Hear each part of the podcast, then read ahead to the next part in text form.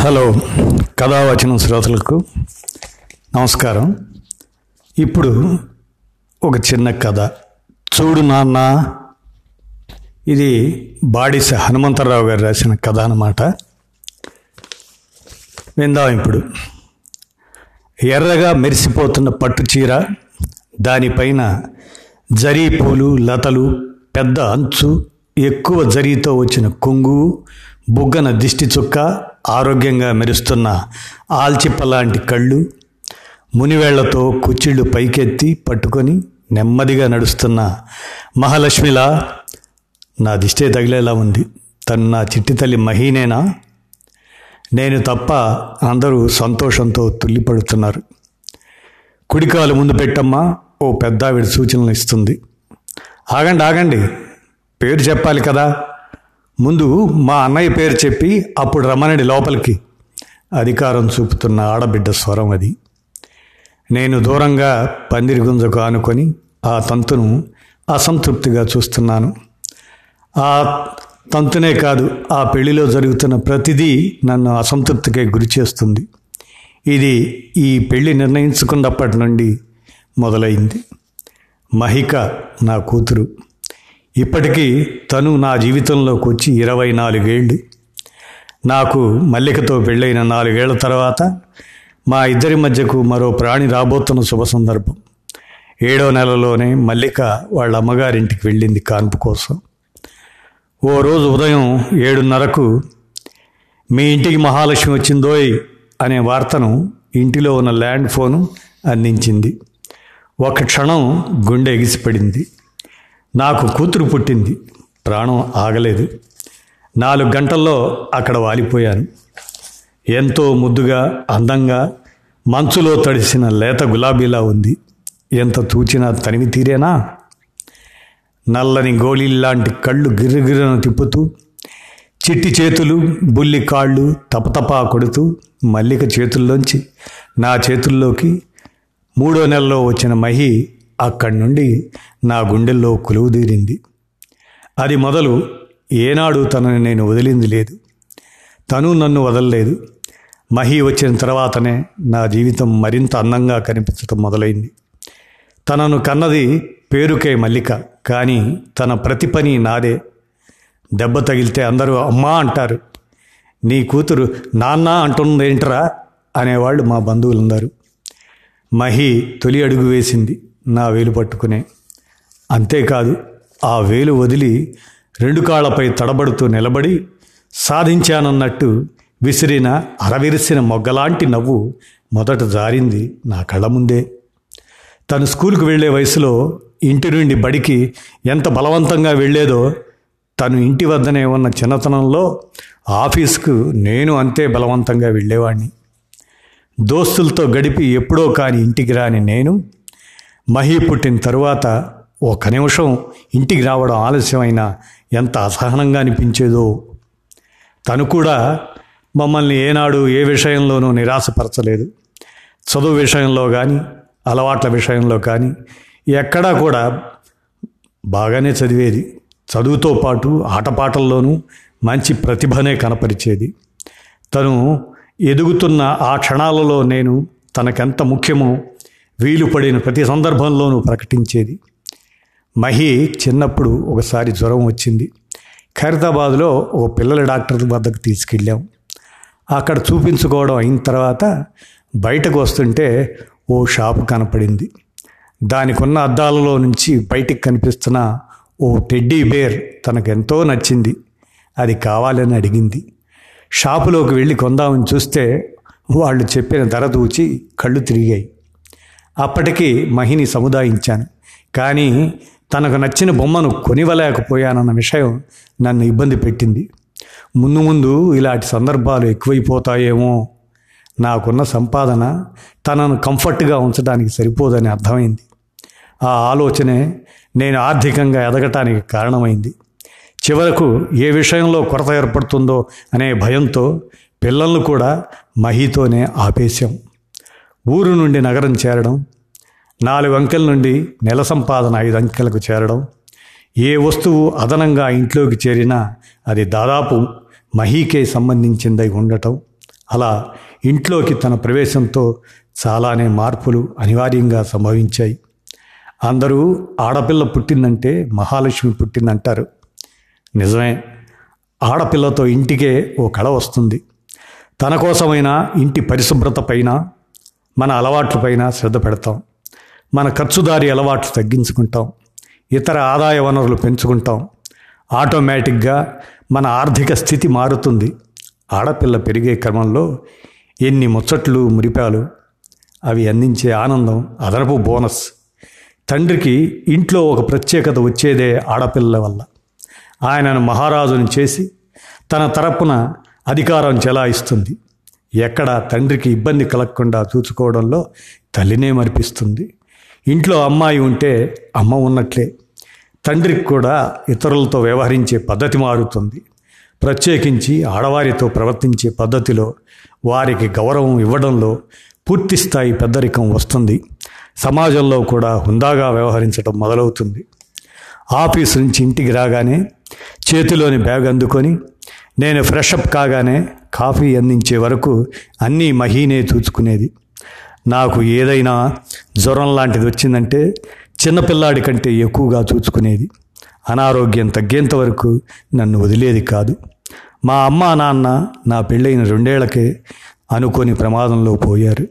మా అమ్మాయి మళ్ళీ మహీ రూపంలో కనపడుతుంది.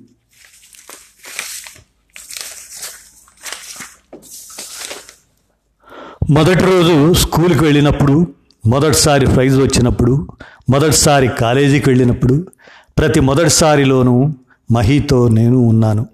జీవితంలోని జీవితాన్ని చూపే మధుర జ్ఞాపకాలన్నీ నాకు మహీతోనే.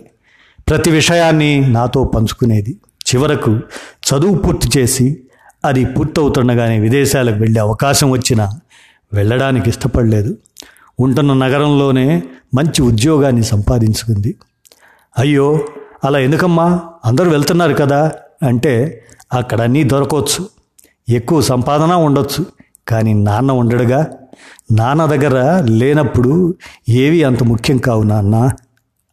నాన్న ఉంటే సరిపోతుందా? సరే అయితే కిరుకగా అంటున్న మల్లికతో అయ్యో అమ్మా నాన్న అంటే అందులో డిఫాల్ట్గా అమ్మ ఉన్నట్టే అంటూ ఎడమ కన్ను సుతారంగా కొట్టేస్తే అది చూచి అలాగా మరి అమ్మలో నాన్న డిఫాల్ట్గా ఉండటమే అంటున్న మల్లికను చూపిస్తూ చూడు నాన్న గారంగా గుండెలపై తలవాల్చి కబుర్లు చెప్పిన మహి ఇప్పుడు మారిపోయింది.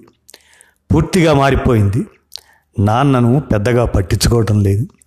ఇదంతా అతని వల్ల వచ్చింది. అతనే అవినాష్. అందరూ ఉద్యోగం వచ్చింది కదా మరి పెళ్ళెప్పుడు? అంటున్నారని సంబంధాలు చూడటం మొదలుపెట్టాం. ఆ ప్రయత్నాలన్నీ చివరికి అవినాష్ దగ్గరికి వచ్చి ఆగిపోయాయి. ప్రాథమికంగా జరగాల్సినవి అయిపోయినాక పెద్దల సూచన మేరకు ఇద్దరు ఒకరోజు కాఫీ షాప్లో కలిశారు. అన్నీ మాట్లాడుకున్నారు. అంగీకారం తెలుపుకున్నారు. క్రిస్మస్ సెలవుల్లో పెళ్ళి అనుకున్నాం. ఇంకా సుమారుగా ఆరు నెలలు ఉంది. అప్పటి నుంచి మహి నాతో మాటలు తగ్గించింది.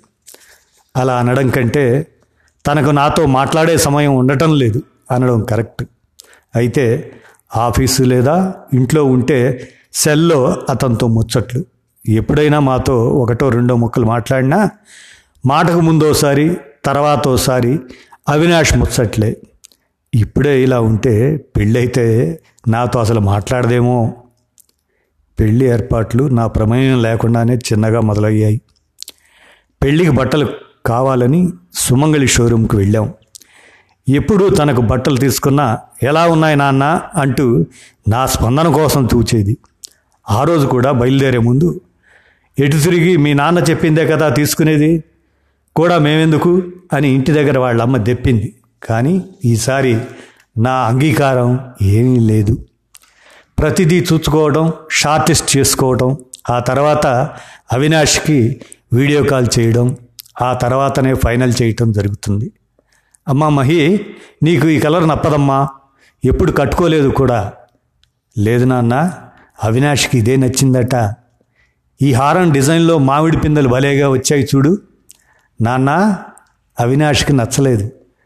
నాన్న ఈ బ్రాస్లెట్ బాగుంది చూడు. ఇప్పుడు నాకెందుకు తల్లి? ఎప్పుడు షాపింగ్కి వచ్చినా నీ సంగతి పక్కన పెట్టి నాకు వెతుకుతావు. అయ్యో నాన్న ఇది నీకు కాదు అవినాష్కి బాగుంటుంది కదా? అంటున్నా. అవునా నాకేమో అనుకున్నా. ఇప్పుడు నీకెందుకు నాన్న? నీకెందుకు నాన్న అని మహి ఇంతకుముందు ఎప్పుడు అనలేదు. తనకు ఉద్యోగం వచ్చిన కొత్తల్లో షాపింగ్కి వెళ్ళాం. ఓ షాపులో ట్రెండీగా ఉన్న ఓ షర్టు నచ్చింది. తీసుకోనా అని మల్లికను అడిగాను. ఇప్పుడు మీకెందుకండి? అది అంది ముఖం ఓ రకంగా పెట్టి. పక్కనే ఉన్న మహి ఆ మాట అన్నందుకు తల్లిని కరిచినంత పనిచేసింది మర్నాడు ఆఫీస్ నుంచి వస్తూ ఆ షర్టుని కొనుక్కొచ్చింది. నాన్న నీకు నచ్చింది ఏదైనా చెయ్యి ఏదైనా తీసుకో. అది తప్పు పని కానప్పుడు ఎందుకు వద్దనుకుంటావు? అమ్మ బాగోలేదన్నది కదమ్మా. అమ్మ అలాగే అంటుంది. ఒక్కసారికి వాడు ఆ ముచ్చట తీరిపోతుంది అప్పుడు వదిలేద్దు కానీ ఎన్ని కోరికలు మా కోసం చంపుకున్నావు నాన్న. ఇప్పుడు ఇబ్బంది లేదు నేను సంపాదిస్తున్నానుగా. ఇలా అనే నా కూతురు ఇప్పుడు నీకెందుకు నాన్న? అంటుంది. ఇలా అవినాష్ చూస్తే బావోదు అంటుంది. అవినాష్కి నచ్చినట్టు చేయాలన్నట్టు గొంతు ధ్వనించేది. అది నాకెందుకో రుచించట్లేదు తన మనసులో నా స్థానం కిందకు జారినట్లు అనిపిస్తుంది కళ్యాణ మండపంలో పెళ్ళి అనుకున్నాం. సిటీలో ఇదో అడ్వాంటేజ్. డబ్బులుంటే చాలు. మనం పెళ్ళింటి వాళ్ళం అన్న సంగతి ఎవరికి చివరికి మనకు కూడా తెలియకుండానే పనులు జరిగిపోతాయి. పనులన్నీ ఒకదాని వెంట ఒకటి జరిగిపోతున్నాయి. చూస్తుండగానే పెళ్ళి రోజు దగ్గరకు వచ్చింది. ప్రతి సెలక్షన్ దానిదే. ఇంకా చెప్పాలంటే అవినాష్ది. ఒకదాని వెంట ఒకటి పనులు జరిగిపోతున్నాయి.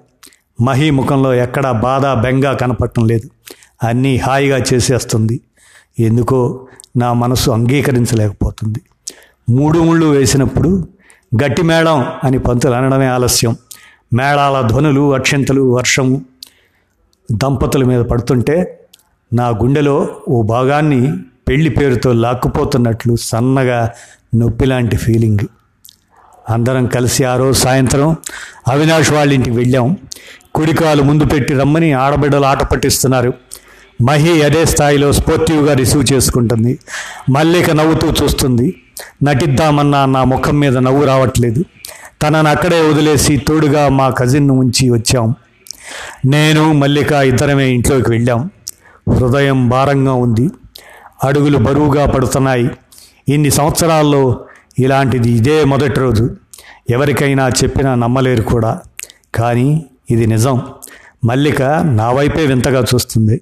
నిజమే కూతురికి దూరం అవుతున్న ఒక తండ్రి మనసు మరో తండ్రికి తప్ప తనకెలా గ్రహింపులోకి వస్తుంది? సరాసరి మహి గదిలోకి వెళ్ళాను. గోడ మీద వాల్ పోస్టర్ సైజులో నేను తను దిగిన ఫోటో అప్పట్లో నాకు నచ్చిందన్నానని తెచ్చిన షర్టులో నేను నా చేతిని చుట్టి నవ్వులు చిందిస్తూ తను. ఇప్పుడు తను పరాయి వాళ్ళ ఇంట్లో ఉంది. కళ్ళ నిండా నీళ్ళు.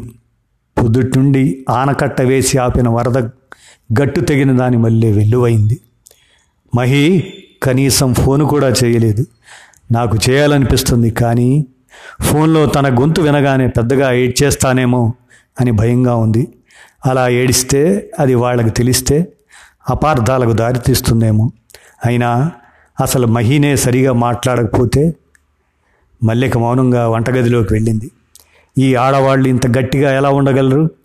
కూతురు వెళ్ళిందన్న బాధ కూడా లేకుండా పనులకు తయారైపోయింది. ఓ పది నిమిషాల్లో కాఫీ పట్టుకొచ్చింది. అదే మహి ఉంటే ఆ కప్పు తెచ్చి ఉండేది. చాలే సంబడం చిన్నపిల్లాళ్ళ ఏంటా ఏడుపు? ఎవరైనా చూస్తే నవ్విపోతారు. ఉపోద్ఘాతంలో మొదలుపెట్టింది. కాదు మళ్ళీ మహీ చూడు ఎంత అటాచ్డ్గా కన్సర్న్డ్గా ఉండేది. ఇప్పుడు చూడు ఎలా మారిపోయిందో. ప్రతిదీ ఆ అబ్బాయినే అడిగి చేస్తుంది. కనీసం మనతో సరిగా మాట్లాడినైనా మాట్లాడడం లేదు. ఫిర్యాదు చేస్తున్నట్లు అన్నాను. నగ అతనికి నచ్చిందే చీరలు అతనికి నచ్చినవి చివరికి కళ్యాణ మండపం కూడా. ఇంకా? సర్కాస్టిక్గా అంది. నీకేమో తమాషాగా ఉంది. అసలు తను లేని ఇల్లు చూడు ఎలా ఉందో అసలు ఉండబుద్దే కావటం లేదు. ముందు ముందు అంతా ఇలాగే ఉండాలేమో అంటుండగానే గొంతు గాద్గదికమైపోయింది మల్లిక పెద్దగా నవ్వింది.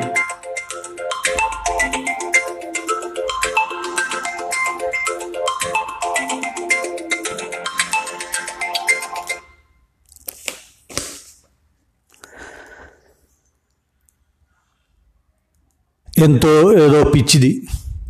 ప్రతిదానికి నవ్వు ఒకటి. గొనుక్కున్నాను మరీ ఇంతలా ఇదైపోతారేంటి? నేను కానీ మీరు కానీ తనతో జీవితాంతం ఉంటామా? ఎప్పుడో ఒకప్పుడు బిచాణ సర్దుకోవాల్సిందే కదా. మనం వెళ్ళిపోయినా వాళ్ళకంటూ ఓ తోడు. అది సొంతం అనుకునే తోడు కోసమే. ఈ పెళ్ళి వగైరా కట్టుబాట్లు. మహీని వదిలేసిపోతామా అలా ఎలా కుదురుతుంది? నేను బేలగా చూస్తుండిపోయాను. అయినా ఇంత అంటున్నారు కదా. మన పెళ్ళప్పుడు ఏం జరుగుతుందో మీకు గుర్తులేదా? నాకు నచ్చినవన్నీ మీరు ఎన్ని కొనలేదు. మీకు నచ్చాయని నేను ఎన్ని కొనలేదు. నాకు నచ్చిందని మీరు కొనుక్కున్న ఇటుక రంగు లాల్చి ఇప్పటికీ బీరువాలో లేదు. మీ అమ్మగారు ఈ రంగు నీకు నచ్చదు కదరా అంటే మీరేమన్నారు? మల్లికి నచ్చిందమ్మా అనలేదు. మన పెళ్ళైన తర్వాత రెండేళ్ళకే అత్తయ్య మామయ్య మనల్ని వదిలి వెళ్ళిపోయారు కదా. మనము అంతే. పిల్లలు వాళ్ళదే భవిష్యత్తు. మనలాగా వాళ్ళు కూడా వారిదైన జీవితం నిర్మించుకుంటారు. ఈ మాత్రం అర్థం చేసుకోలేకపోతున్నారేంటి? మళ్ళీ కొనసాగించింది. అయినా ఏమన్నారు? మహి మనల్ని మర్చిపోయిందనా? ఉద్యోగం చేస్తున్న స్వతంత్ర భావాలు కలిగిన అమ్మాయి అయినా మనం అంగీకరించిన వారిని చేసుకొని మనల్ని ఎటువంటి ఇబ్బంది పెట్టని మనసు దానిది. తల్లిదండ్రులపైన ప్రేమ వేరు ఆలుమగల మధ్య ప్రేమ వేరు. దేని దారి దానిదే. మన పెళ్ళి కుదిరిన తర్వాత మాట్లాడుకోవటానికి ఎంత ఆరాటపడేవాళ్ళము గుర్తులేదా? ఎదురింట్లో ఉన్న ల్యాండ్ ఫోన్ మోగినప్పుడల్లా మనల్ని పిలుస్తారేమో అని ఎదురు చూడటం మర్చిపోయారా? మాట్లాడుతున్నప్పుడు అప్పుడు అంత సమయం అయిందా అప్పుడే అని సెకండ్లు లెక్క పెట్టుకున్నది ఎటుపోయింది? ఇప్పుడంటే టెక్నాలజీ పెరిగింది కాబట్టి పిల్లలకు ఆ అవకాశం దొరికింది. ఏదో జరగరాని జరిగినట్లు అల్లాడిపోతారేం ఆ వయసులో మీరు చేస్తే రైటు వాళ్ళు చేస్తే తప్ప. ముచ్చట బాగానే ఉంది కానీ కాఫీ తాగండి చల్లారిపోతుంది.